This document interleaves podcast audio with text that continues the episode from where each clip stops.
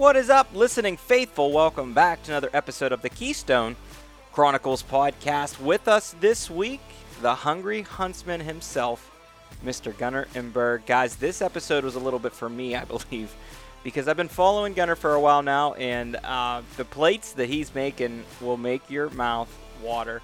Guys, check him out over at the Hungry Huntsman. The shit he's doing is really, really cool if you are into cooking wild game like I am. The background on this fella is pretty good, man. He's got a crazy story going, and, and I think you really enjoy the conversation that we get into. He's from the Allegheny National Forest area up there in northern Pennsylvania. He was a combat vet here. He's a forest foraging wild game cooking machine. He has his own line of spice. Check that out. This episode, we go over... Oh, uh, thoughts of an entrepreneur, some different types of recipes that he likes to cook, some ways to butcher or look at wild game, and, and maybe from a different scope of view that some of us are used to. And then, of course, you know, I had to pick his brain on some of the things that we do here in Pennsylvania and things that we could change or things that we really love. I want to thank Gunnar for coming through. Really appreciated the conversation with him. Guys, don't be afraid to reach out to him. He's got so much going for him. And if you guys have a camp somewhere and you're looking for a wild game chef, well, by golly, you found him. So, guys, you know how it always goes. Rate, comment, subscribe. Really helps the show moving forward. Gunnar, thank you so much for coming through. And, guys, I want to remind you, get out there and shoot your damn bow. All right, it's time to start getting ready for the season. Some of you may have your cameras out, and you may be working out, getting in a little better shape than you were. Let's do it, man. Let's let's push it moving forward. Let's get ready for this deer season coming up. I think that I got a little bit of fishing left in me, not too long, and it's going to be full bore there out in the woods doing some scouting. So here we go. Appreciate it, guys. Right. Ladies and gentlemen, got a great show lined up for you here tonight. Uh, I've been chasing this fella around for a little bit, and... the stars have aligned. Mister Gunnar Emberg, how are you, brother? Good, man. How are you? Good, man. Good, man. What a hell of a day I had. Honest to God, I, I, w- I was at work for all thirteen hours, and uh, I came home. I ate some Chinese. Uh, I had I had some General So's, or or as or as a kid likes to call it, the General Toes. And um, I'm ready to rock and roll, brother. Uh, we were chatting a little bit before we come on, and before we go any further, man, I would like for you to introduce yourself. Let us know who you are and where you're from. Yeah, absolutely, man. So I'm Gunnar Emberg. Uh, grew up here in Pennsylvania in the Allegheny National Forest region. Um, you know, grew up hunting, fishing, everything like that. Joined the Navy right out of high school and made my way back here, surprisingly. Unlike ninety percent of the kids that went to my school, they're like, I can't wait to leave here. And here I am. I love it. I'll never leave. I always look forward to coming home. And, you know, through the course of my whole life, I have developed my own kind of persona, per se, that is the Hungry Huntsman, which is a wild game chef that I try to, you know, teach people that, hey, you can do these high-end dishes. You can use wild game at home really simply. It's not that hard to do these dishes that you see on T V, you know? Mm-hmm. Yep, absolutely, man. So. Yeah. Yeah, the, the shit that you're doing is awesome, brother. I, I love it. I think that... um I think more people can look up to what you're doing and kind of take that path, because even like me, myself, I, I love cooking. And when it comes to wild game, like that's all I really want to eat. We buy very, very little meat, you know, now don't get me wrong. I'm a sucker for steaks and stuff, and I'll buy a couple, you know, a couple pounds of beef a year and all that. But, um, when it comes to, to venison, I, that's the that's the staple of this household, and that's what the whole Petnetty family's built on. I, I don't think without venison that, that we'd even be around, to be honest. But oh yeah, yep. um, so you know you, you started your journey as being a chef, but way back before that, man, you, you have a really cool story, and and I and I really want to want to hear some more of it. So you know, yeah. Let's talk like. You know, you going into high school, were were you an outdoorsman for then? Did you have any mentors that, that kind of showed you the way? Like, kind of, how was your upbringing? So, our fam, like, we have a family camp here in the uh, A N F, right? Mm-hmm. And we've had that since nineteen fifty-four. It is tradition where, you know, opening day rifle, there's fifteen, twenty people at camp. We're all family. Yeah. We hunt, you know, first for sure. day, first two days or something like that. And then that's about it. That's about all I did growing up. You know, I'd maybe go up and I'd fish opening day, but I didn't really care. You know, if my cousins wanted to take me out turkey hunting or something, yeah, I'd go, but, you know, nothing too, too crazy. And then, you know, like, yeah, I liked being outside and stuff, but I was your typical kind of redneck teenager in a way. You know, I'd like four-wheeling all over the place, wrecking my truck everywhere and everything like that. And then, right, right. You know, me being me too, and being influenced by my dad, we're very strong-minded, and we're very, uh, we don't like to go with the grain. We like to go against it, right? So all my buddies going to college, I was like, man, if I go to college, like, uh, it's not going to work out well for me. Right. So I joined the Navy right out of high school. Like three weeks after I graduated, I was in Chicago for boot camp, you know, and yep. um, went through that, became a corpsman, which is essentially a combat medic. Um, did that for five years, and, you know, I got out and everything. But my, I think, what was it? I left two thousand twelve, got to my first command in two thousand thirteen, and one of my buddies who was my boss at the time, he's he's one of my best friends to this day. Like, I, I talk to him regularly all the time. He was like, hey, man, like, I'm going to the bow shop down the road. Like, do you want to go? He's like, I know you like hunting and stuff. And I was like, oh, yeah, whatever. Like, I have boot camp money. Like, screw it. Yeah, I'll buy a bow, you know. And yep. I fell in love with it there, right? And I had no idea what I was doing either, right? Sweet. So me being me, too, my mind is always naturally going and naturally going and everything. And I was like, okay, well, how do I learn about archery, right?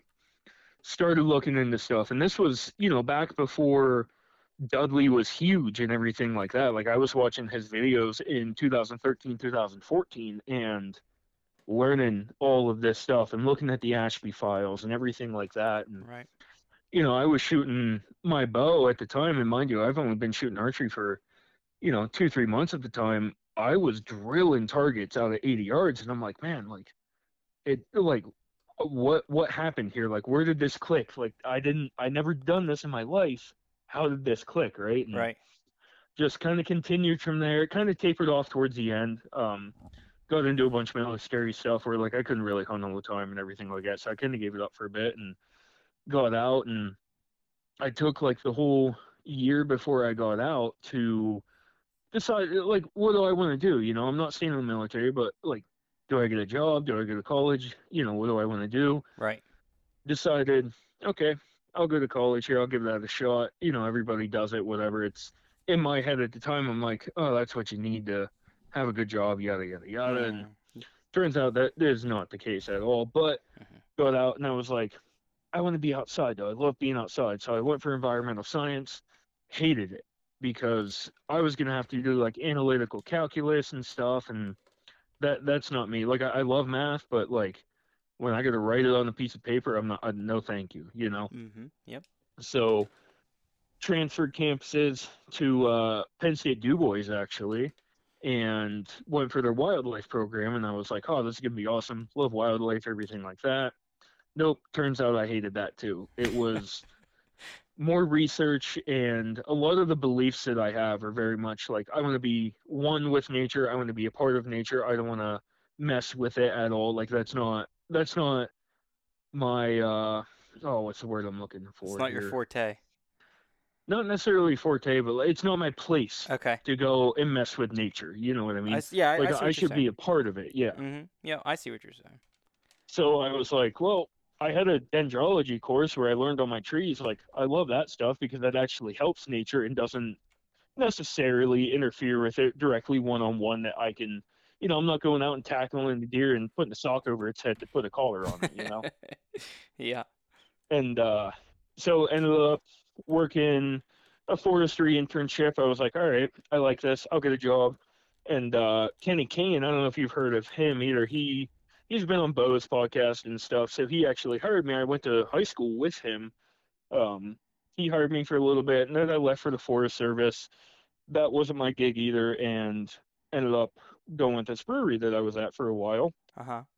And uh, all the while, though, I'm doing research. I'm building bows. I'm starting to learn how to build my own arrows and all of this, tune my bows and everything, you know. And really, like, in college, honest to God, man, I think I spent ten, eleven grand on Sika gear. To, you know, like, right. In my head, too, I'm like, okay, I don't need this to hunt better, but if I have the gear, yep. then it lets me know that I'm the failure and not the gear, yeah, you know? You make a great point, yeah. And that that's, all of my stuff is very high-end because of that, because yeah. if I know that it's right, then I'm the only variable here that can be wrong, right? Nice. Yeah, yep, for sure. So going through all of that and uh, really, really, you know, start really falling in love with hunting and everything, became field staff for Serious Archery Products at one point, still with them uh, today.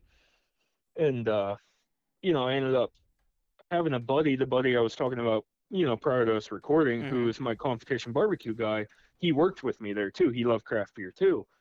So, you know, we got to talking and stuff, and he's like, man, like it's, it's really not that hard to cook for a bunch of people. All you have to do is scale your recipes up and get a bigger dish. And I was like, okay.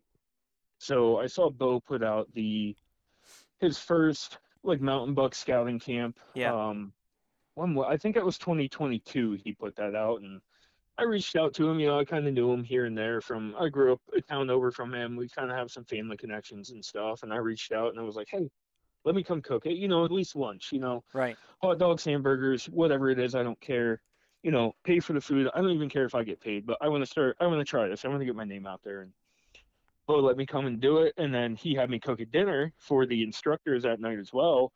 And apparently I did so good that, like, Bo came up and paid me an extra one hundred fifty bucks after this, too. Nice. He was like, damn, like, that was too good not to pay you more, you know? And that's awesome.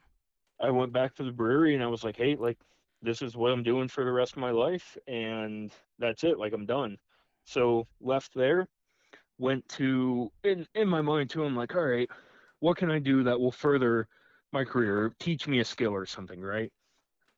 Half a block down the road is a very famous butcher shop in P A called Bell's Meat and Poultry, and I grew up with the guys that run it. Like, they were some of my best friends growing up, and I was like, I popped in one day because I was getting lunch or whatever, and like, you know, talking to him, and somehow the topic of a job came up, and he's like, well, I might as well just hire you right now. And I walk out of there, and I'm like, oh, yeah, maybe, like, let's give it a shot. So I shot him a text, and that was it. I started right then and there, pretty much.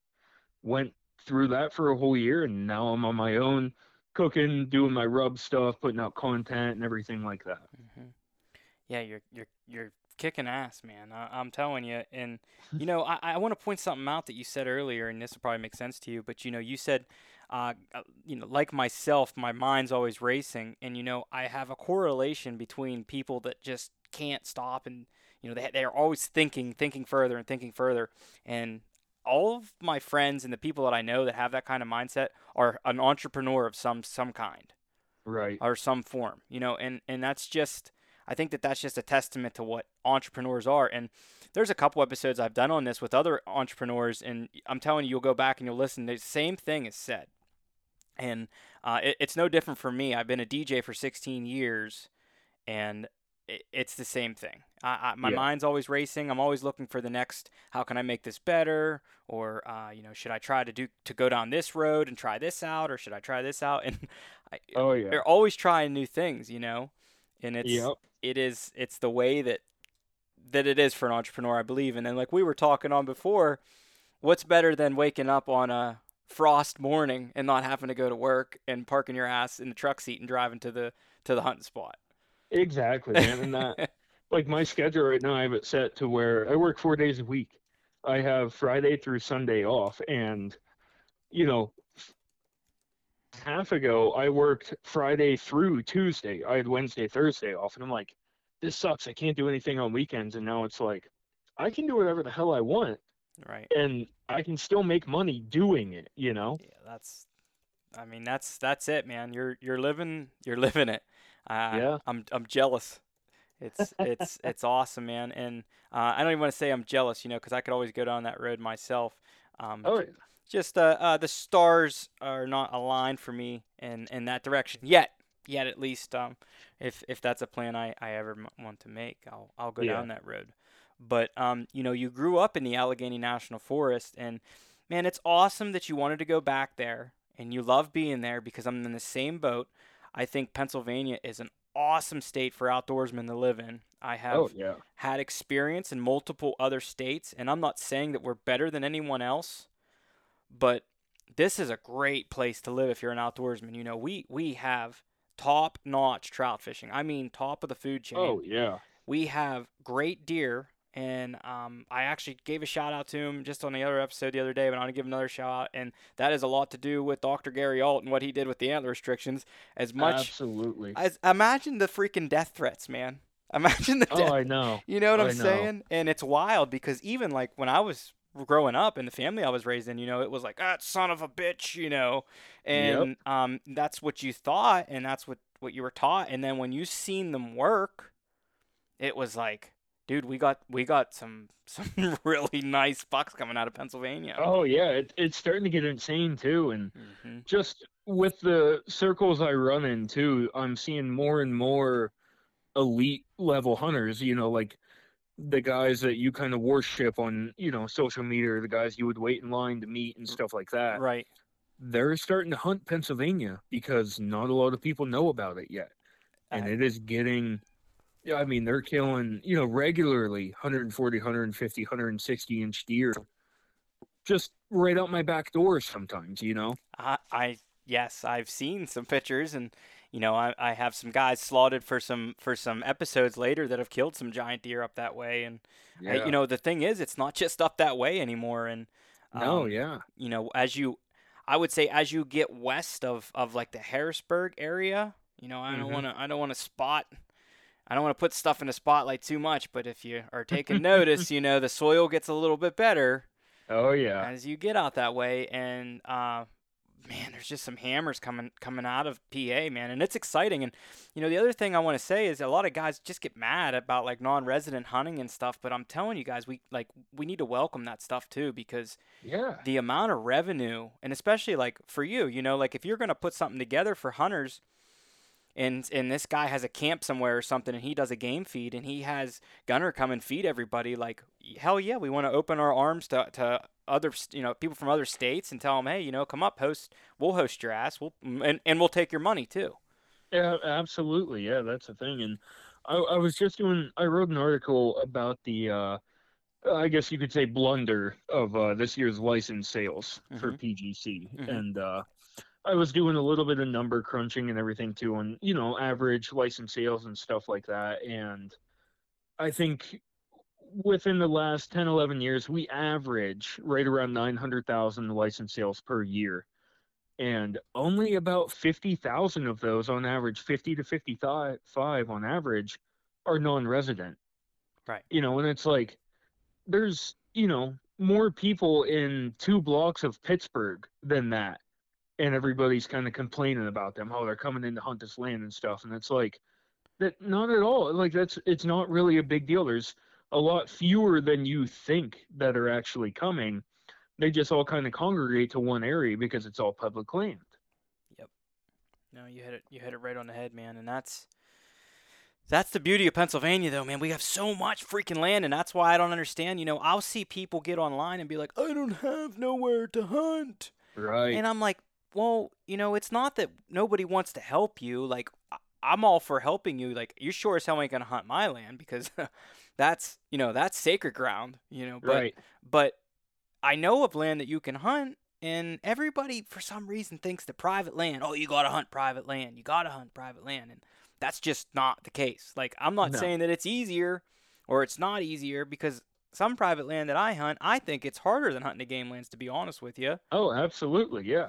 Because of the pressure, you know, and uh, I don't know. I, we have so many game lands, and not just game lands, public lands, you know, like you, Allegheny National Forest. I mean, it's, you can get lost in there, and that's, oh yeah, it's, absolutely. It's really wild to even be able to say that for, for Pennsylvania, you know, when you get out west and shit. Yeah, of course, you know, there's no roads for miles and miles and miles, but I, I, I want to say I read something, and it said how many miles up in Allegheny National Forest is a certain spot to a certain spot that you can go, go without hitting a road, and that's really impressive for, you know, for Allegheny National Forest, because oh, especially for Pennsylvania too, which I think we're considered pretty high up there in population density per se, mm-hmm. just with uh like how many votes we get per year, or, you know, for elections and stuff like that. Like, we're pretty up there, right? Yeah, for sure. We have Erie, Philly, Altoona, you know, Reading and all that stuff, and uh Pittsburgh and stuff. But once you leave those areas,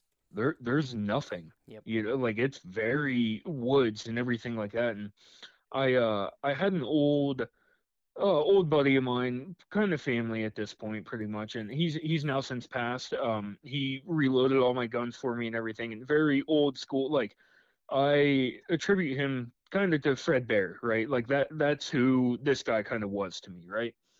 And uh, he was telling me at one point, like way back in the seventies and eighties and stuff, he's like, you always, you had these yeah, conservationist groups that would come in and be like, oh, like you're cutting all the trees down. Look at all these clear cuts and stuff. And they would come up here and change their mind because there's like, oh, you that's all you cut compared to I like I haven't not seen a tree in two days. You know, like it's nothing but forest up here at this point. Yep. Yeah. Yep. And dude, that's that's what's wild about everything too, because people, for some reason, man, I, I don't like I don't understand how people aren't educated enough on the fact that like we we need to be open to them cutting the forest, right? Because I see a lot of guys, well, they they went up and they freaking cleared cut everything, and yeah. and now. Now we're we ain't gonna have no deer, or, or right. you know what I mean. And then you, you try to explain to them like that's not what's going on, just so you know. No. Or they're burning the forest down. Well, like, there's yeah. there's a reason. I promise. There's there's a reason behind all this. And oh, absolutely. That's or, a lot of. Go ahead. Or, or or a lot of guys, you know, like the doe hunting. That's such a hot topic. You know, like oh, yeah. we're gonna shoot all the does. And listen. There's a reason why we're shooting the does, right? And and whether whether people want to believe it or not, you can have too many does, and what happens is they fucking eat everything, and they right. can't live no more because there's nothing to eat, and they die of starvation. They'll kill off the bucks because exactly. there's just nothing to eat. Exactly. And yeah. they can they can decimate a forest, man. I mean, it's proven, and that's the difference between now and then, because people used to think, you know, I, and I remember the three-day doe. You know, yeah. we we would go out, man, and see doe and doe. I mean, like there was there was herds of forty, fifty deer, and you'd see forty to fifty doe, and then you'd see three to four bucks behind the doe. But you're talking a four point, a three point, maybe a six point. You know, like an eight point was a very coveted deer. Right. And yeah. you know, there, yeah. Don't get me wrong, guys got ten points and twelve points and stuff like that in certain areas. But like, you know, if if dad was bringing home a six point, like. You know, I still look at those antlers to this day, and I'm like, you know, I remember those days. That was, you know, the days of, oh, I got my buck. If you were, if you remember what I'm saying. Oh so, yeah. But now it's a different game, man, and, and things have changed. And yeah, we may not see the amount of deer that we used to see, and I and I understand that. You know, I was raised on that and blessed to see the amount of deer I did. But at the same time, you know, now you see six doe and you see three bucks, and two of them are probably shooters. And that's just the, the trade-off that you make for, for better deer, a better deer population. Oh, absolutely, yeah. And it's it's insane, too, to think, you know, a lot of these guys are, uh, you know, all the clear cuts and everything like that. And it's like, listen, the timber industry in Pennsylvania, I, I believe last I heard, was a four billion dollars industry a year. We are the largest hardwood manufacturer in the entire country at this point. Yeah. And we kind of have to help control the deer population to fund that, you know, and that, that here's the thing too is, okay, these guys that are bitching about that, they just built a brand new garage. Well, where did that lumber come from? Right. You know, where did all of that stuff come from? Probably somewhere in Pennsylvania at this point, you know, say you have tongue and groove floors that probably came from Pennsylvania, you right. know, and it's, these guys don't realize that, that, listen, there's a trade-off that you have to have happen. Yeah, you can have nice floors and you can build your house and you can build a garage, but you might not see forty deer a year. You're still going to see deer if you know how to hunt and you don't hunt like you're lazy. You're going to put the work in, but there's a trade-off that has to happen. And a lot of these older generation hunters are starting to get pissed off about that. And that's, that's just nature of the beast with those guys. Yep. Yeah, man, I'm, I'm, I'm right there with you. And, you know, I, like we were talking about them doing the clear cuts and stuff. And I, I just, I really wish people understood like what that does for a deer herd. And when it's done right, you know, the, the only oh, yeah. thing that I have seen that maybe possibly hurt is possibly the turkeys. And the only reason is, like, you know, I've been told that they'll get in that, and then when the predators get in there, you know, they can't get up in the air quick enough to get away from a predator because the, the cover's so heavy above them. Oh, yeah, and that, yeah, and we kind of have a little bit of a problem with turkey and P A. However, the amount of species that these clear cuts help as well, not just deer, but, you know, your small game species, your rabbit, your squirrel, right. your weasels, your minks, your fishers, everything like that, your mm-hmm. snakes as well, along with the uncountable amount of birds that it helps as well. Mm-hmm.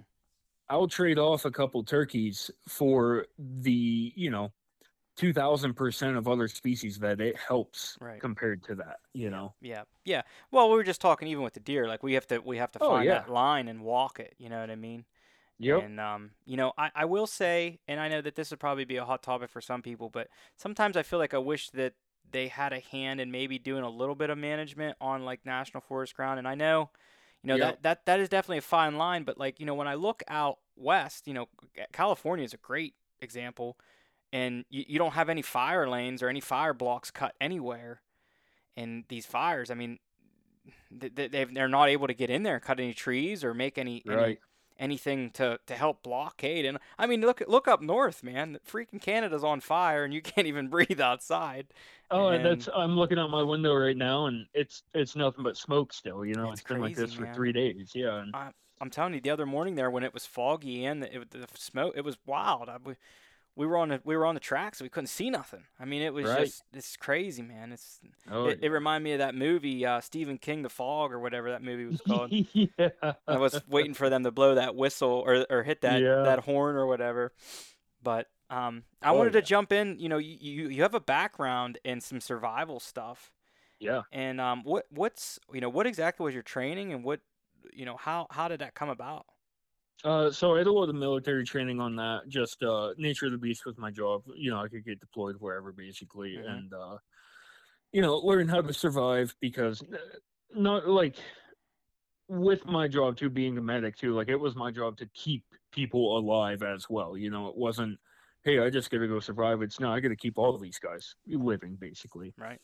And, uh, well, yeah, that was part of it. A lot of it was really self-taught, and... You know, I ended up getting in with a group that, uh, you know, I really like these guys and everything. And they helped me get a certification for Canada, actually, for a assistant wilderness guide up there as well. Um, that, you know, it's it's really survival based. And it's not just, okay, how to navigate and stuff. It's like, hey, here's how to, okay, plan for short-term survival. Here's how to plan. Because if it's August and you get lost up there, winter comes in September. Right. Like you have a month to get ready for winter, you know, and it's, hey, we got to start building a shelter right now. And, you know, yeah, you're going to have to cut forty trees down to make one hut, but it's going to be worth the effort and the time as long as you have the energies to sustain it and everything. And after that, I kind of just delved right into, okay, like how can, how can I eat out here if I, if I can't kill anything? Right. And, you know, looking at various parts of trees that you can eat. Like, you can eat the inner bark of a hemlock that has so much vitamin C in it that it will cure scurvy, actually, right? Yeah. And, cool. you know, all of these different pieces and stuff that can keep you alive that people have no idea about. You know, it's crazy. It's, and I, I don't want to be that guy that's like, oh, you know, I do great on the show or whatever, but that, like, Naked and Afraid and stuff like that, it's like, mm-hmm. you see these guys trying to survive and stuff, and it's like, I've spotted trees there that you could live off of, and they don't take advantage of it at all, you know? Right. Yeah, man. Granted, I'm not in that situation at all. I don't know what I would do. But in the back of my mind, I'm like, I, I look at these things all day, and I know what I can eat out of these. And, you know, how, how, so I guess, did you have a mentor for foraging? Because that's something that I'm, you know, I, I really want to lean into a little bit more. And, yeah. uh, you know, I know a guy, and he's just so freaking busy, and I wish you know, he'd get a little more time for me, which I'm sure he will, but uh, h- how did you come about learning that stuff? Because, you know, especially when you're dealing with mushrooms and shit, like, shit can get dangerous, or, or you can get sick pretty quickly, so how oh, did you... Oh, yeah, no. Um, honestly, like, I, it was all self-taught for the wow. most part. I would, uh, I buy the Peterson's guides, mm-hmm. and I would just read them over and over and over, and... try to think of something out in the field if I see it, you know, like, oh, okay, what's that? And I didn't really delve into a lot of mushrooms to begin with, because I was like, those are going to be hairy. That's going to take a while to learn. What can I learn now that's easily identifiable that I know I cannot mess this up? You know, like, yeah. I know what a hemlock tree is. There's no other tree that looks like it, you know, yep. Stuff like that.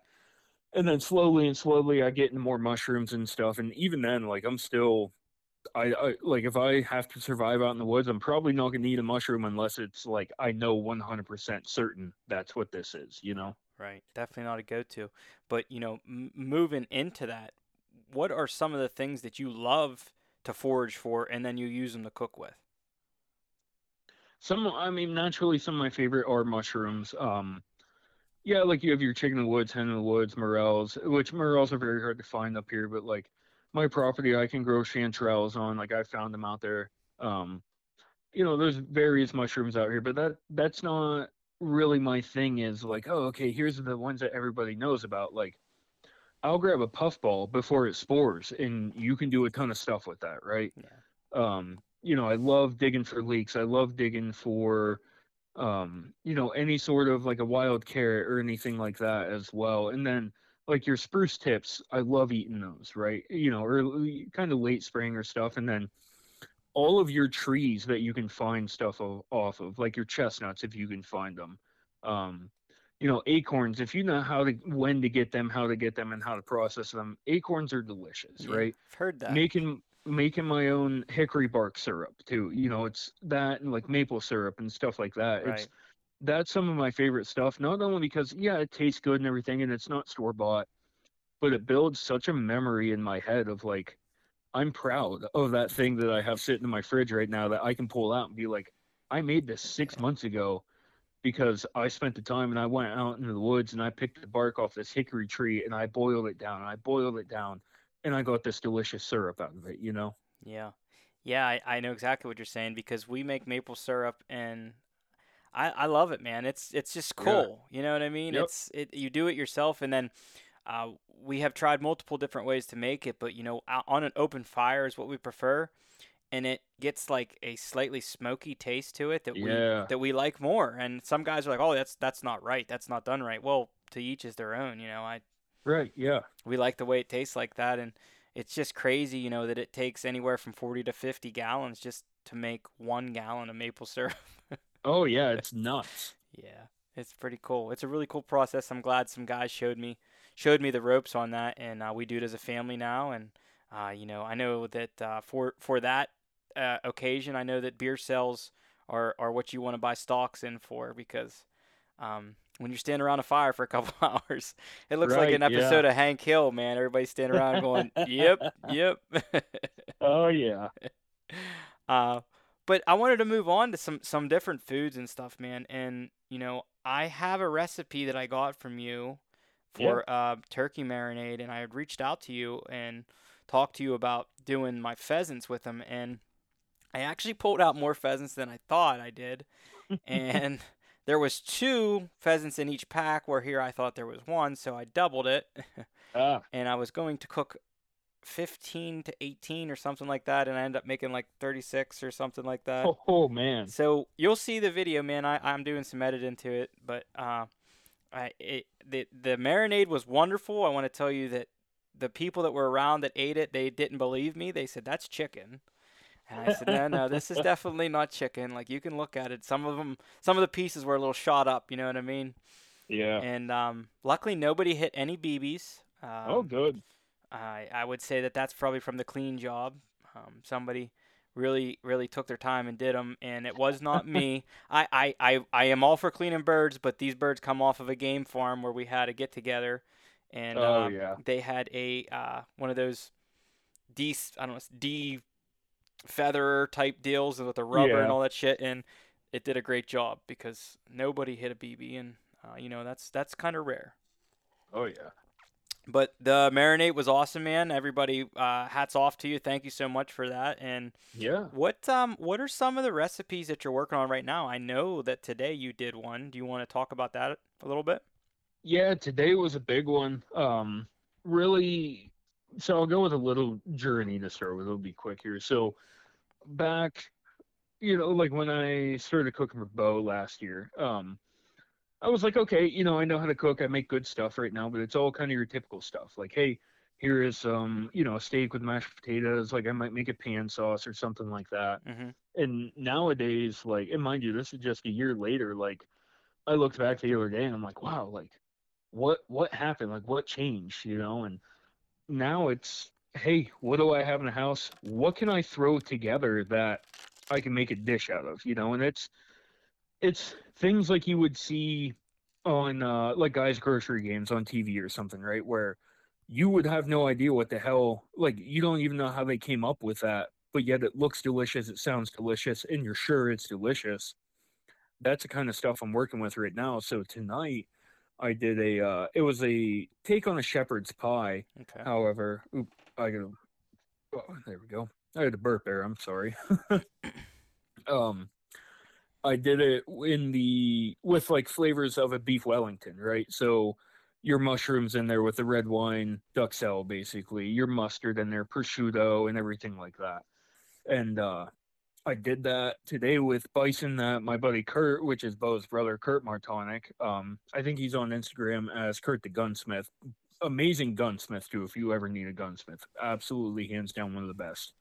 Um, he gave me some bison the other day that I was like, all right, I'll do something with it. And I was like, I, granted, we buy half a cow a year that my uncle raises in Clary, and that it's, I mean, it's, it's not U S D A, but it rivals Wagyu stuff. Like, he really yeah. takes his time with this stuff.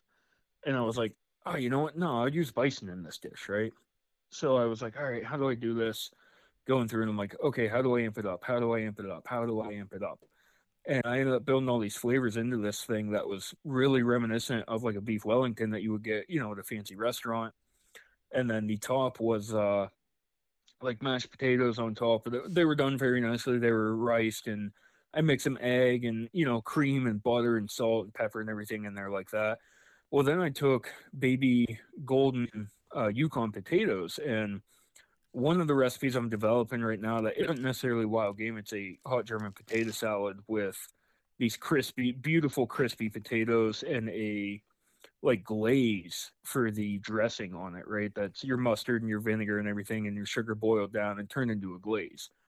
And uh, I use that technique on these potatoes to put on top of this, along with like crispy prosciutto and crispy bacon and everything, to give you different texture, to give you different flavor and everything like that. You wouldn't be able to tell it's bison in there at all. You know what I mean? Yeah. Yeah, yeah. I have had bison numerous times, and yeah, I I think that it, it it's right around like uh I'm trying to trying to compare it to maybe if you mixed like some beef with a little bit of venison maybe. Yeah. Um yep.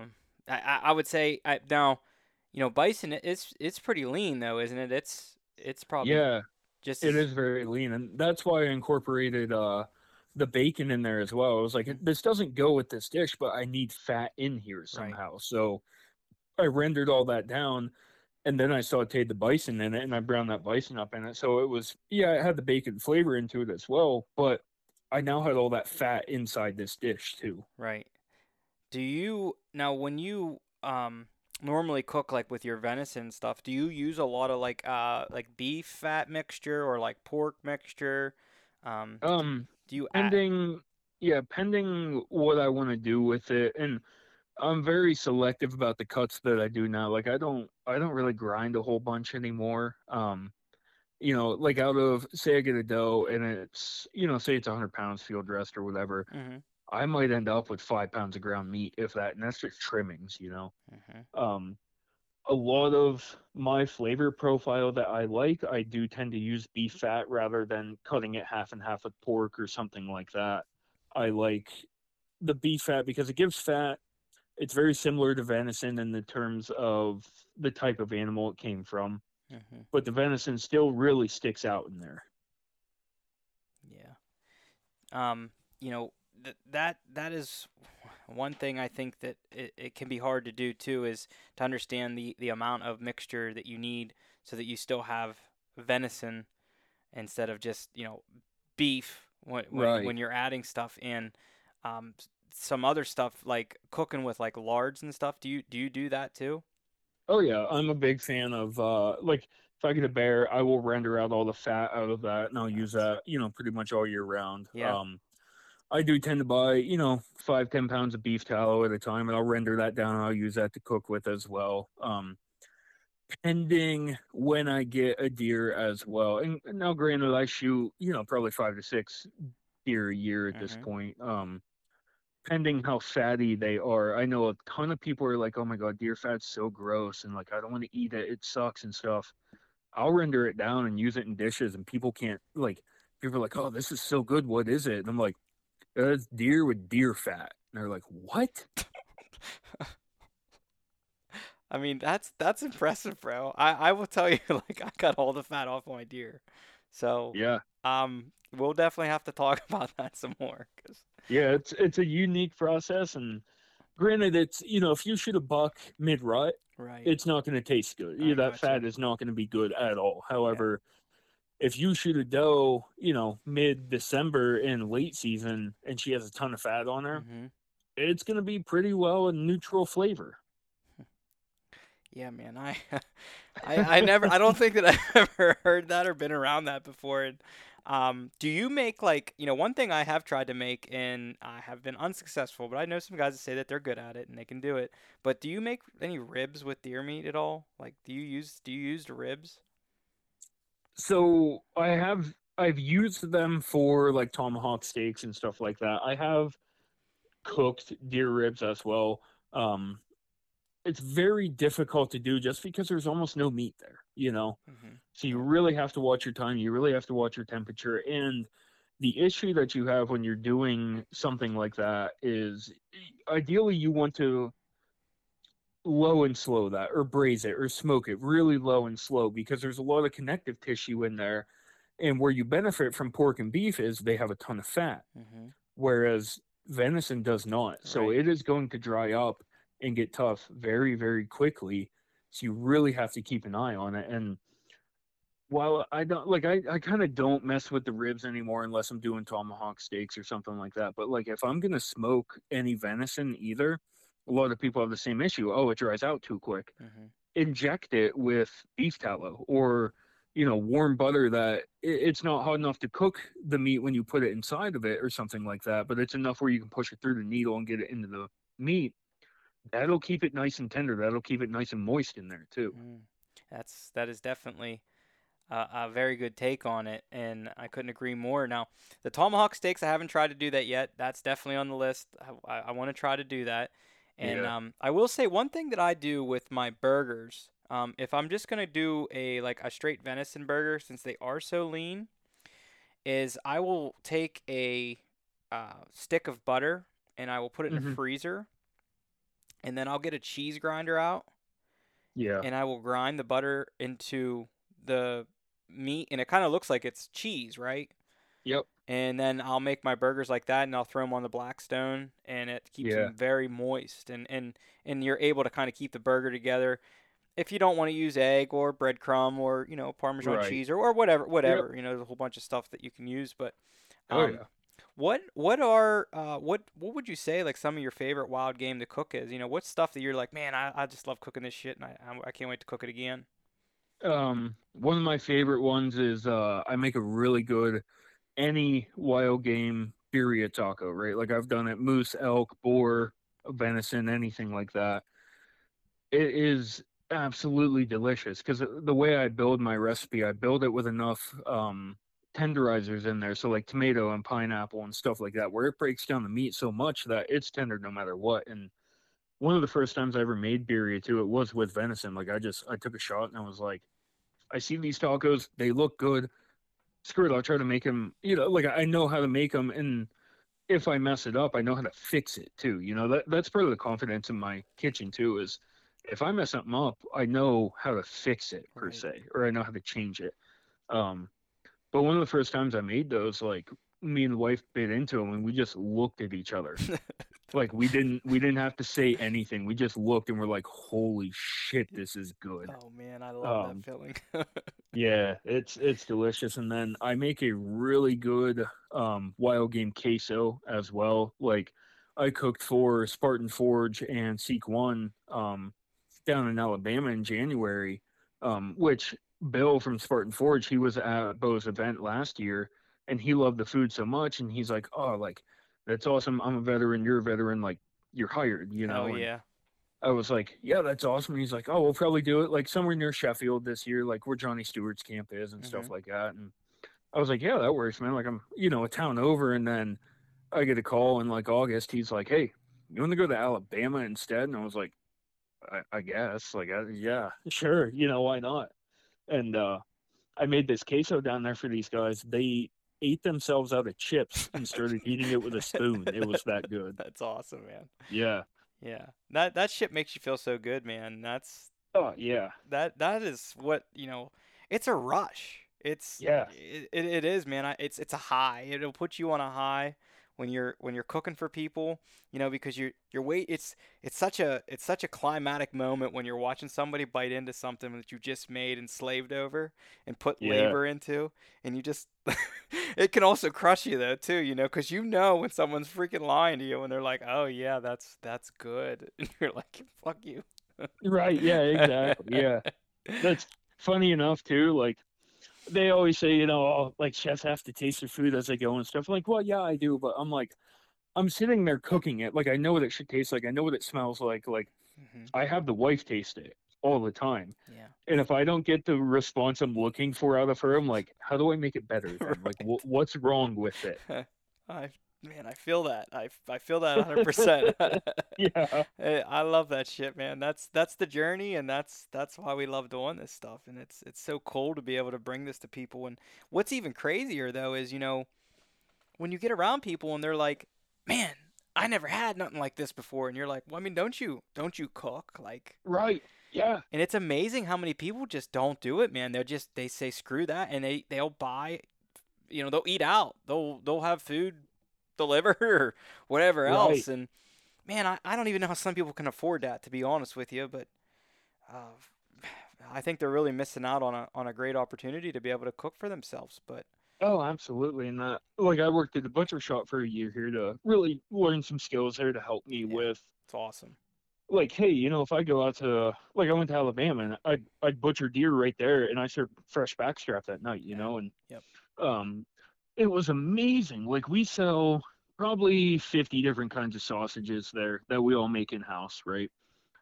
The amount of people that were just like, how do I cook this? And I'm like, till it's done. Like, what What do you mean? How do you cook this? You can, there's eighty different ways you can do it. W- what are you looking for, right. you know? And that's, it's flabbergasting how many people don't cook or don't know how to cook or don't know the fundamentals. And I'm like, turn Food Network on for a couple days, and you're going to learn more than you learned in high school about anything. Mm-hmm. Yeah, man. I, I think that that just comes down to patience, though. You know, yeah. I, a lot of people, number one, the, one of the biggest things, and I preach on here all the time, is nobody wants to read a book for whatever reason or another. Um, then they don't, they won't even listen to an audiobook, which is crazy because they're probably listening to this podcast right now. Right. Yeah. And the other thing is they just aren't open to stuff. A lot of people don't yeah. like new things. They don't like change. And that's why I was saying, and you know, when we first started talking, that the the entrepreneurial thing, man, it goes a long way because you're constantly trying new things. You're going down different paths, and especially the networking skills, man, because look at, look at the network that you have right now. Right. And that's, that's a testament to what you're doing. You're, that's how you expand, and that's how you get better at this shit. And, um, What I what I do want to go into is there's a lot of people that might be listening to this thinking, man, I need to step my game up. Like, I need to be like Gunnar and, and make some badass shit and serve it up. What what do you tell people when they're like, hey, man, how can I kind of get started doing this? Uh, one of my biggest things um, is, well, A, watch Food Network a little bit, right? Like, I'll be honest, too. Like, I'm, I'm a one hundred percent self-taught cook. And I attribute that to uh, Good Eats that Alton Brown had on a t- as a T V show in the like early two thousands, right? Mm-hmm.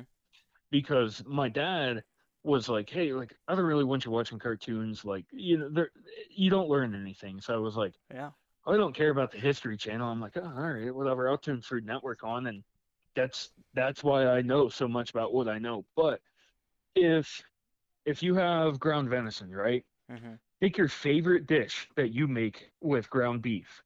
Make it with venison. See how it tastes, right? Yeah. And then if it doesn't taste how you want it to, Think of what flavor you're missing and add that into it until you get it where you want it, right?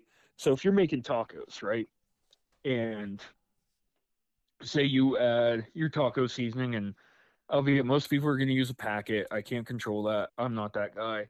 Um, but it's like, okay, say you get a little bit too much of the gamey taste, which really wild game isn't gamey tasting. That's just how it tastes. People just don't like it because it doesn't taste like beef, you know? Yeah, it's not what they're used to. Um, yeah, exactly. And I'm like, okay, well, up the flavor then to get rid of that flavor if you want to. You know, add another half a packet of taco seasoning and see where it takes you. If you need more, add more. You know, do something like that to where you can introduce it into a dish that you love and still have it taste great. Yeah, or just and add, then or just expand add more, from there. Yeah, or just add more cumin.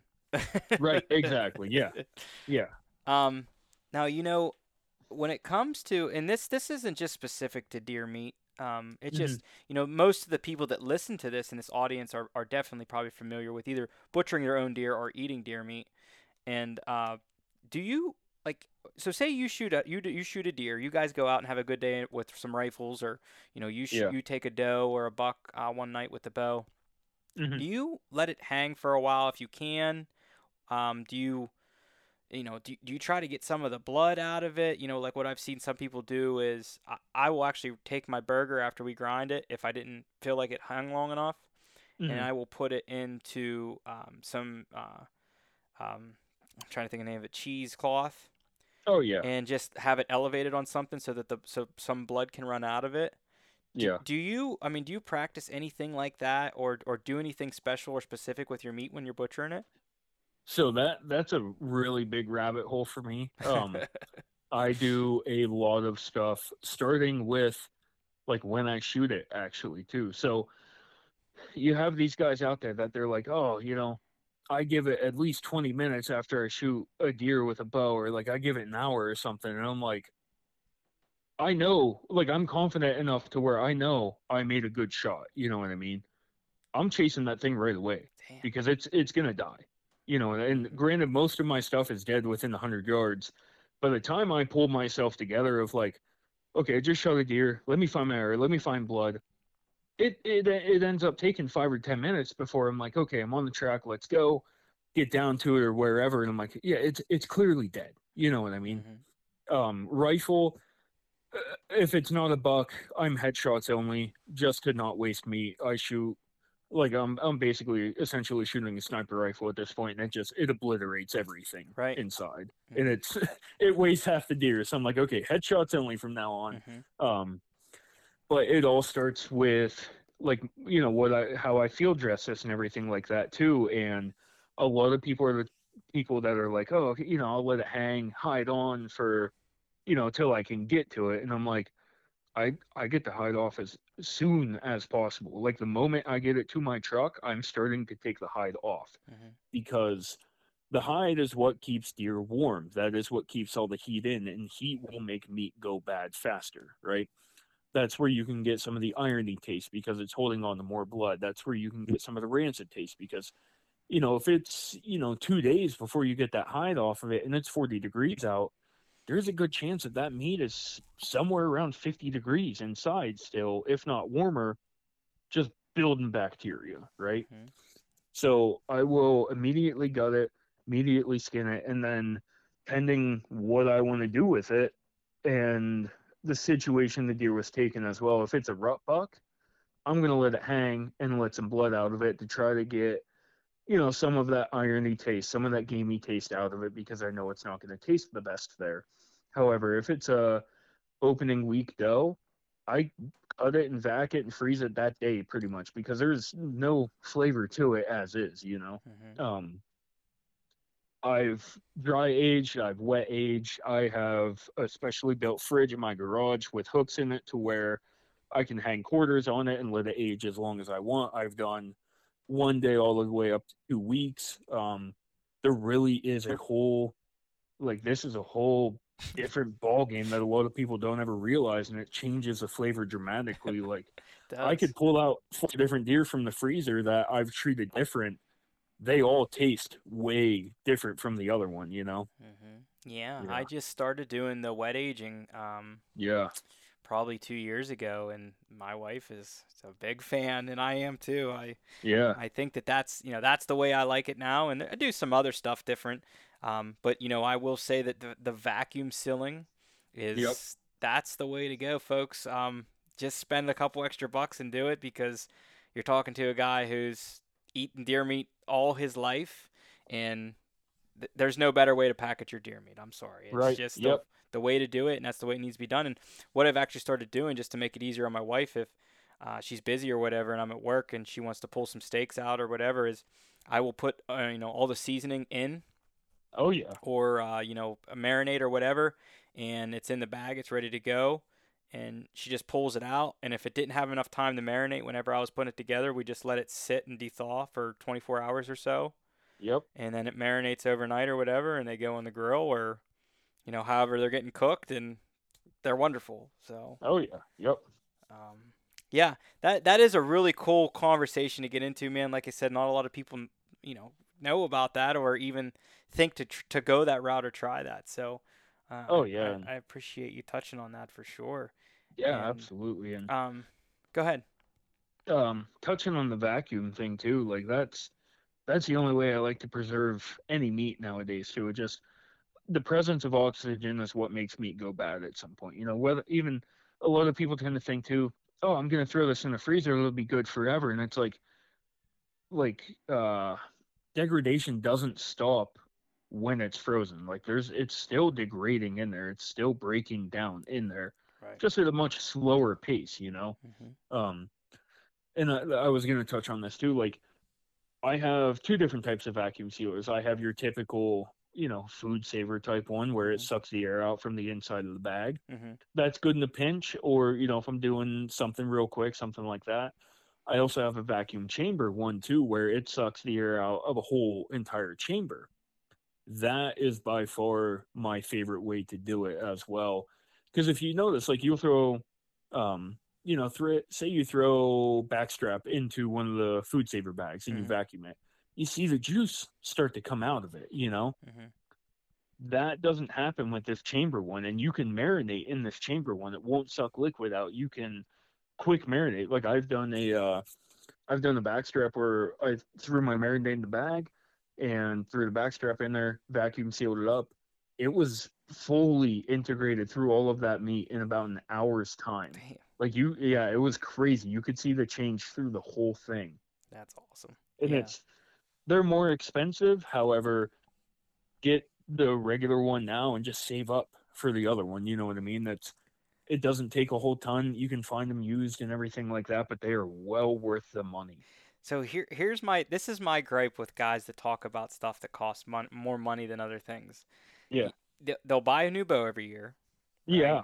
Right. But they won't spend money. God forbid they spend money on something to butcher a deer. Right.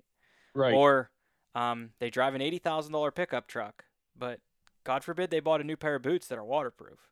Right. You know, exactly. I don't, I don't understand that shit, man. Nope. It's uh, whatever, whatever, man, to each is their own, but it is funny to bring that up because a lot of people will relate to that. Um, you know, or I know guys that just don't spend any money on anything, and they're, they're dragging the biggest buck that there is off the hill every year. Oh, I know. Yeah. No, those are the guys who, yeah, it sounds dumb, but a lot of people are like, oh, like he's just some dumb redneck. And I'm like, I, I'm going to go pick his brain because yeah.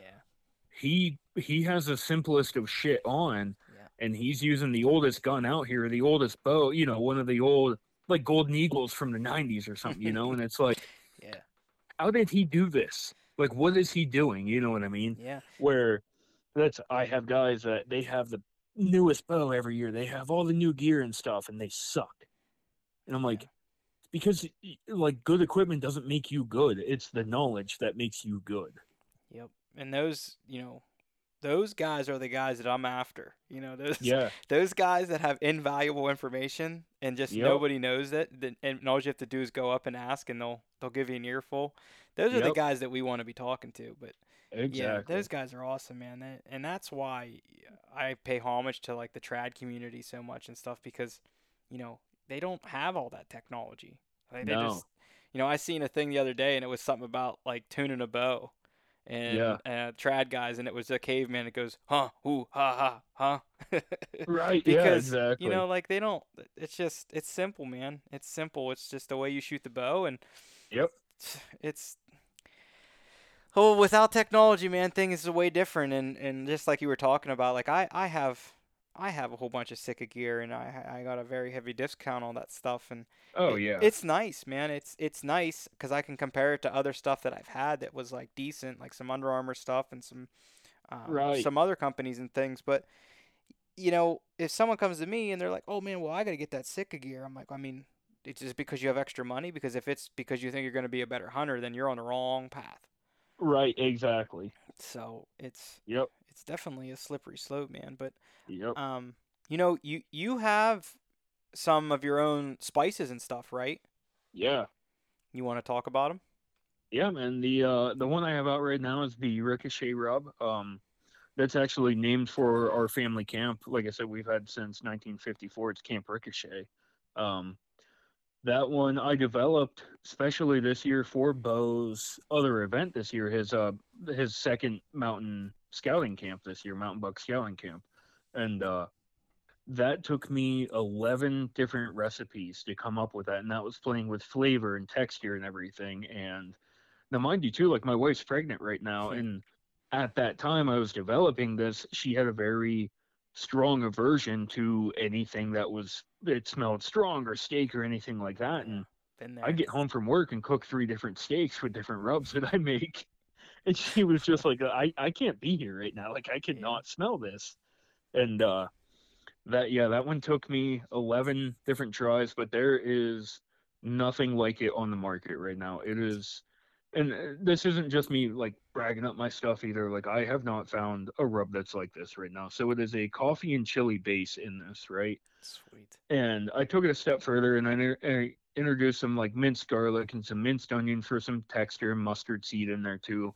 But I was like, man, like, I'm a chef, though. Like, I, I know how to build flavors. I know about umami. Like, how do how do I put this into a rub, right? And I was like, okay. The chili in here has a bunch of stuff that can go with it, right? You can go somewhere and buy, um, like, a spicy chocolate bar. So I threw cocoa powder in there because it goes well and it gives some earthy tones to this, right?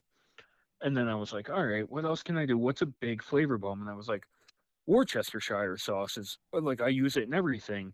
They make it in powdered form. Damn, so I threw I that in that. there, right? Yeah, and it's like I'm I'm going through all this, and like I threw a ton of coffee in there too. And then one of my favorite spices on earth is cinnamon, right? And it's not for just sweet stuff either. Like I put it in my barbecue stuff. I put it in like my pasta sauces. I put it in this rub because it's a very nice warming type of spice. Mm-hmm. That if it if you don't put too much in, it blends everything so nicely together. And like this rub I've used in Asian dishes, Mexican, Italian, barbecue, your normal American stuff.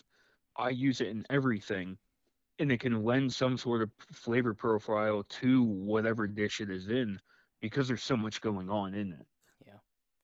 I have cooked with cinnamon, um, mostly with venison. Yeah. Um, especially like with any ground venison.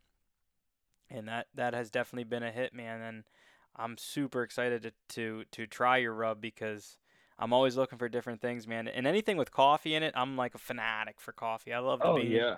I love the bean, man. I, I, I get down with it. And um, yeah. I'm super excited to, to be able to try that. And um, Heck yeah. I wanted to jump into like uh, some equipment, man. You know, you, you were a yeah. chef.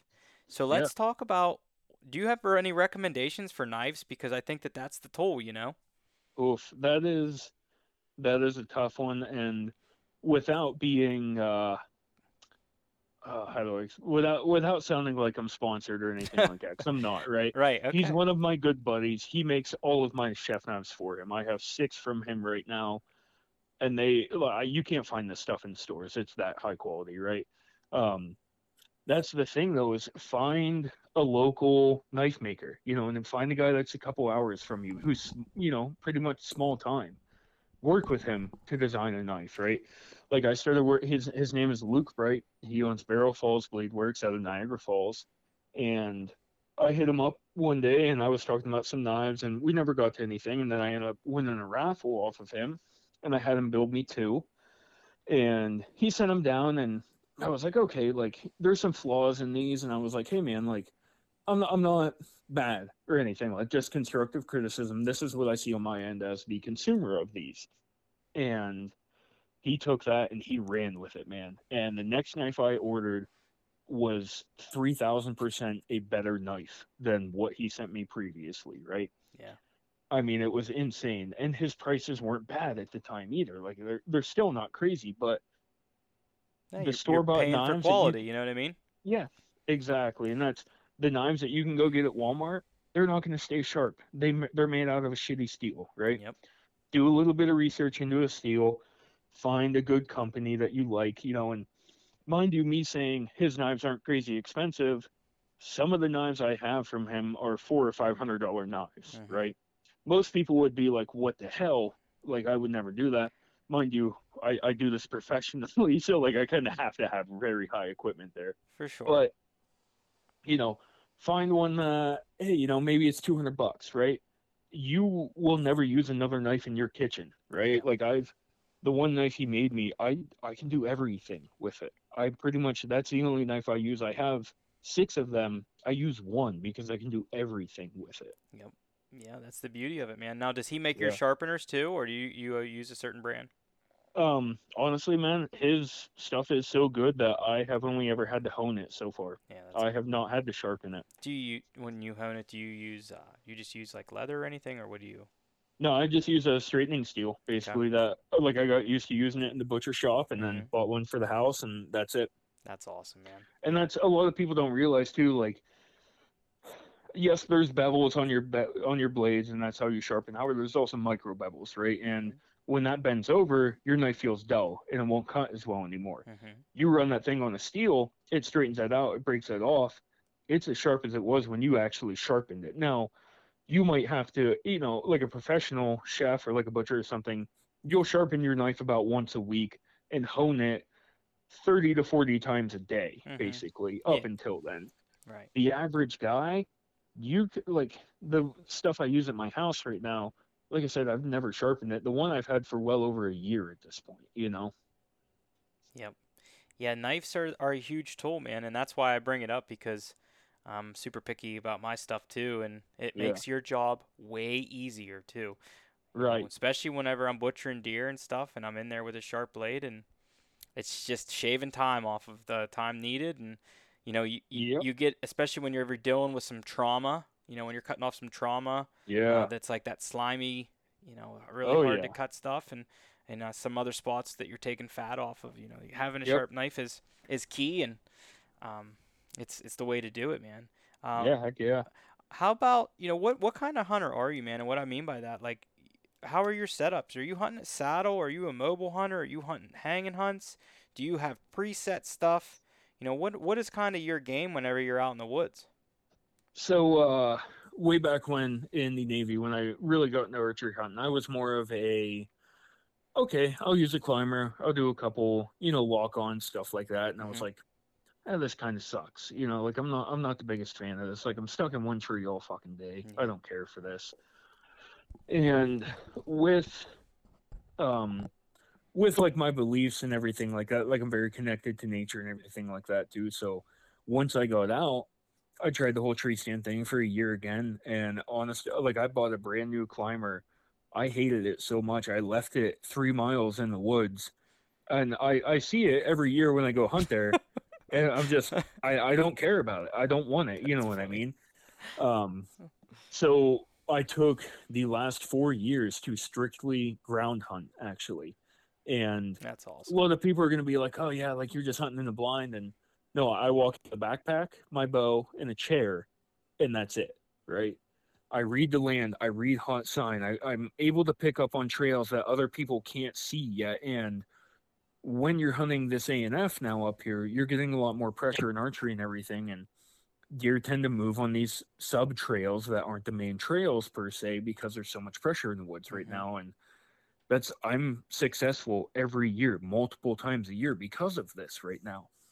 And this year I finally decided, I was like, okay, I've done this four years now. I've yeah, like I've I've learned what I need to learn. I'm I'm constantly having success. Yes, I've had failures too, um, but I've learned from them very well, you know. And I've learned a lot about deer. I've learned a lot about nature and everything. Let me try to get back in a tree. And now, mind you, like, you know, come rifle season, yeah, I'd hop in a tree stand to walk on or something like that, because it's when when you're shooting a rifle, the higher vantage point you can have, the easier it is to kill something, mm, you know? For sure. So I do that. Um, I was like, I do, I like it because I can see a lot more, but I'm like, I hate tree stands. I'm not going to take the time to go set up a lock on and stuff like that and be stuck in a tree.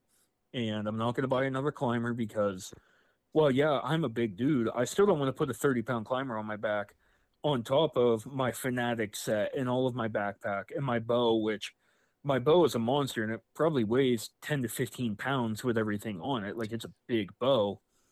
I'm like, I'm not carrying, you know, forty, fifty, sixty pounds out in the woods to hunt deer, you know? So um, through all of my adventures right now, I've gotten hooked up with uh, Jason Red from Timber Ninja.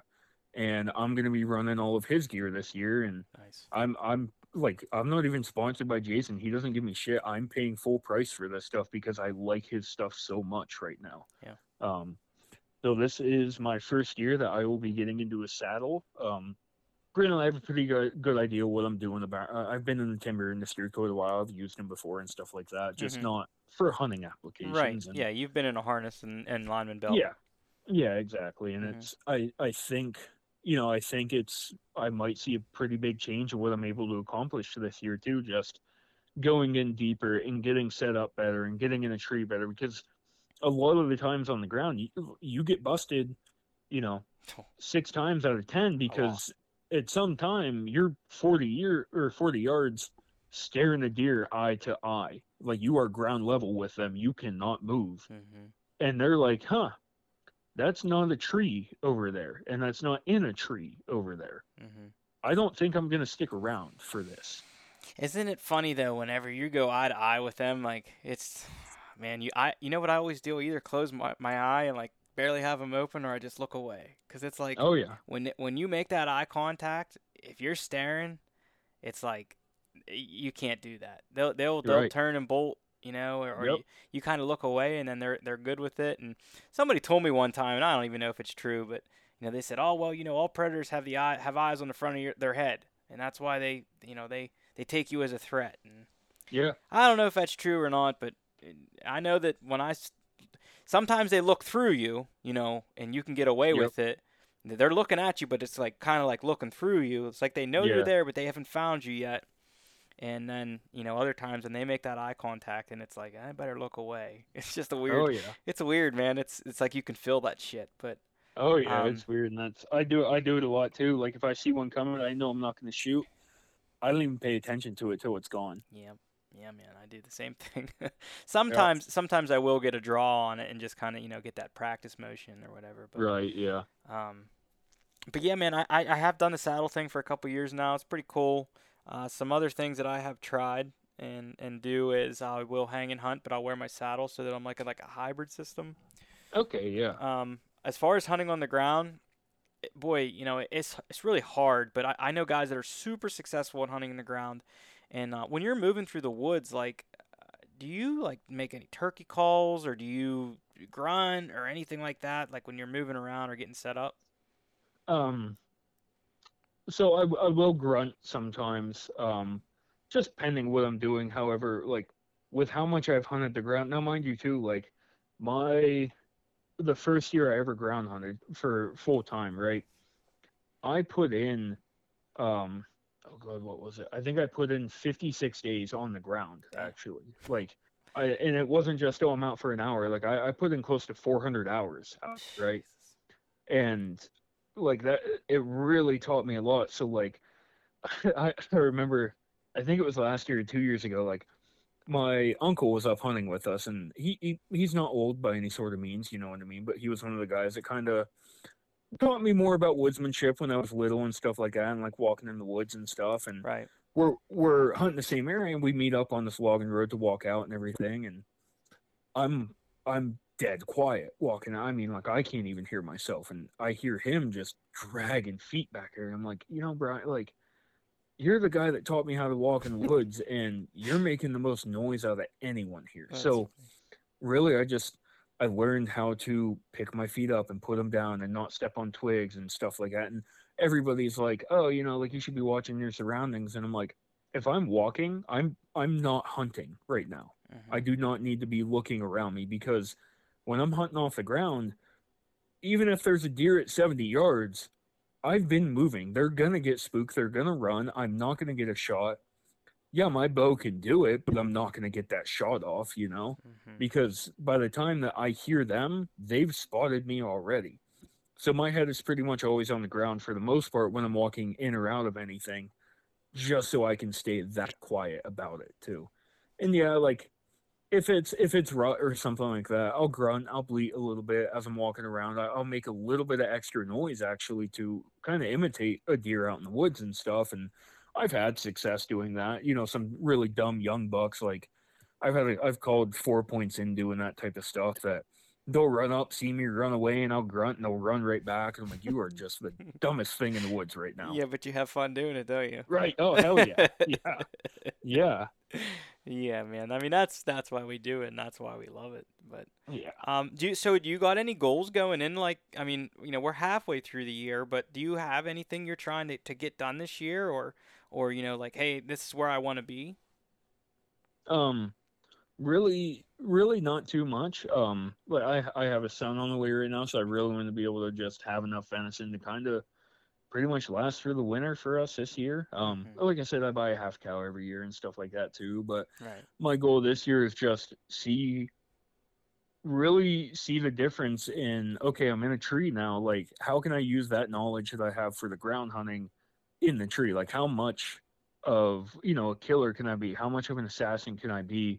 Because I have this knowledge now, you know what I mean? And mm-hmm. um, actually here in a couple weeks too, I, I probably won't get to use it this year.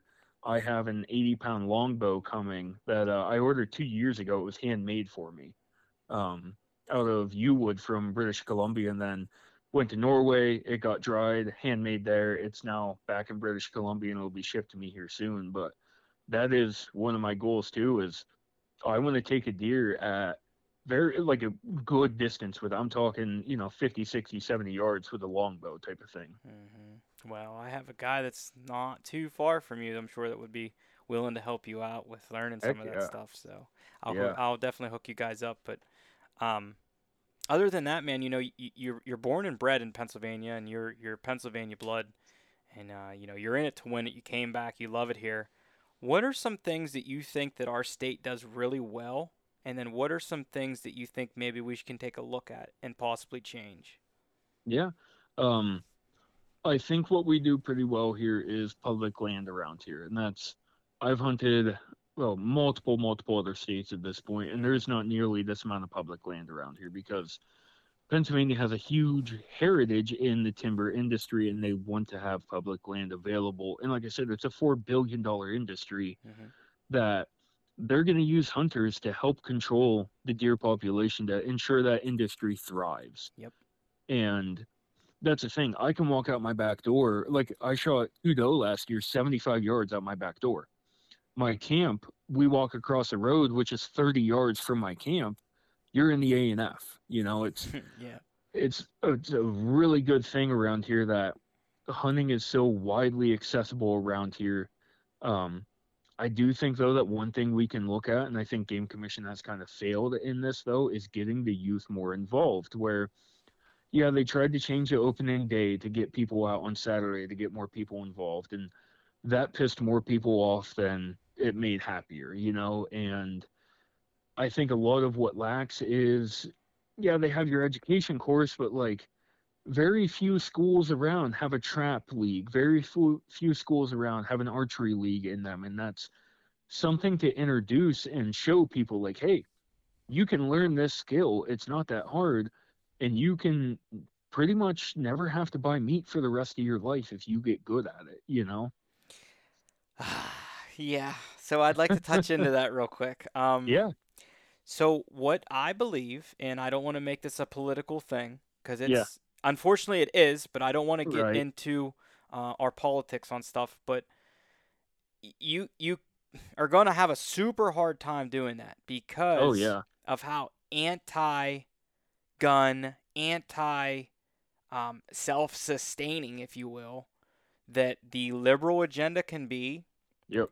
And unfortunately, it's not fifty-fifty in, in the school system. Right. And I mean, I know that that's not for every school district, but I I will tell you, and I bet you if I said a poll out there, do you think your school district is more liberal um, minded than anything? I, I bet you that we'd get a heavier, you know, a, a heavy a heavy yes. I think the oh, percentage yeah. would be highly. And when I was in high school, I went to the principal multiple times, vice principal also, and I, I begged for an archery team because right. I knew going into that that I was a good enough archer to make the team. And number two, I know what kind of scholarships you can get from that kind of stuff. Right. And I, they they just wouldn't do it. They just no. Right. They, you know, the the principal at the time looked at me and said, "That'll never happen while I'm principal." Why? I mean, didn't even want to talk about it. Right. So I yeah. said about a trap team, and he just laughed. I mean, laughed. You know, and, and yep. that's crazy. And um, the Penn Cambria School District where I'm at, they actually have a trap team now, but it has nothing to do with the school district. They just carry the name. Yeah. But it's crazy, man, because they had one hundred twenty kids sign up for last year. Wow. The first year they had forty-eight, the second year they had eighty some, and now yeah. Yeah. Yeah. And that's that and, and I hope my numbers aren't, aren't aren't blown up or anything, but that's what I've been told. I've been told they have so many people that, that want yeah. so many kids that want to sign up for that team that they're you know, there's just too many. Yep. And fortunately we're blessed enough to even have in our areas these gentlemen that are willing to take these kids under their wing, and that's just the way the outdoor community is, man. It speaks volumes to who we are, and we know oh, yeah. you know, we know going into everything that number one, we want to see them succeed because most of the time anymore, you know, you especially when you have kids or whatever, you want to see them kill or, or, or catch fish or whatever before you'd ever right. want to do it you yourself because it makes you feel better.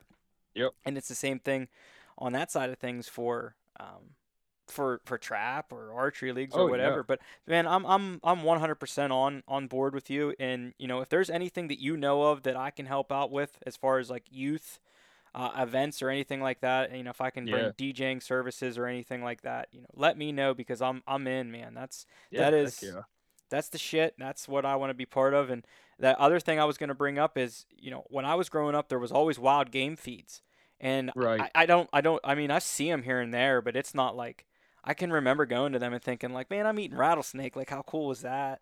Right. Or, yeah. um, you know, alligator, I don't know, just exotic things that you're not used to. But, and, and what's crazy is for us, you know, oh, squirrel. Yeah. Squirrel. Like I eat that all the time. Rabbit. Yeah. I eat rabbit all the time. You know, some people are like, oh my God, I'm eating a rabbit. Oh my God, I'm yeah. eating a squirrel. And this is really yep. good. And well, yeah, it's really good. We've people been eating it for centuries. Right. Yeah. Yeah. So yeah. Yeah. It may not be mainstream stuff anymore. You know, if you're not eating pork, beef or chicken, then I guess you're, you know, you're eating some exotic animal, which is crazy, but right. Um, so yeah, I, I think that you make a great point, man. And I think that the, the Pennsylvania Game Commission has a lot of great land. I think that they do a pretty decent job, um, especially the groundskeeping part of everything. I think that them guys, they hit a home run. They yeah. have some of the best lands around, and I see them guys constantly working, especially in my area. I see them all the time. Oh, the, yeah. the game lands crews are all over the place.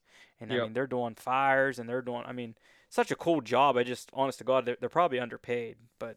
Oh yeah. And that's, you know, I, I love the people too that oh, they always bitch about like, oh, like take, uh, take road crews, for example. Right. Mm-hmm. Um, oh, you know, those guys are just standing around while the other guy works. Right. Or, you know, they're just being lazy, just wasting taxpayer dollars. Mm-hmm. And it's like, listen, you do the same damn thing if you had that job. I don't want to hear you bitching because you know what? Everybody is lazy. And you're going to get the same check whether you stand there or you do the work. And I guarantee you, I'd catch you standing there someday too, you know? Mm-hmm. Yeah. Yeah. And that's I mean... same thing with Game Commission too. People bitch about them. And it's like, listen, Pennsylvania has close to a million hunters. Yeah.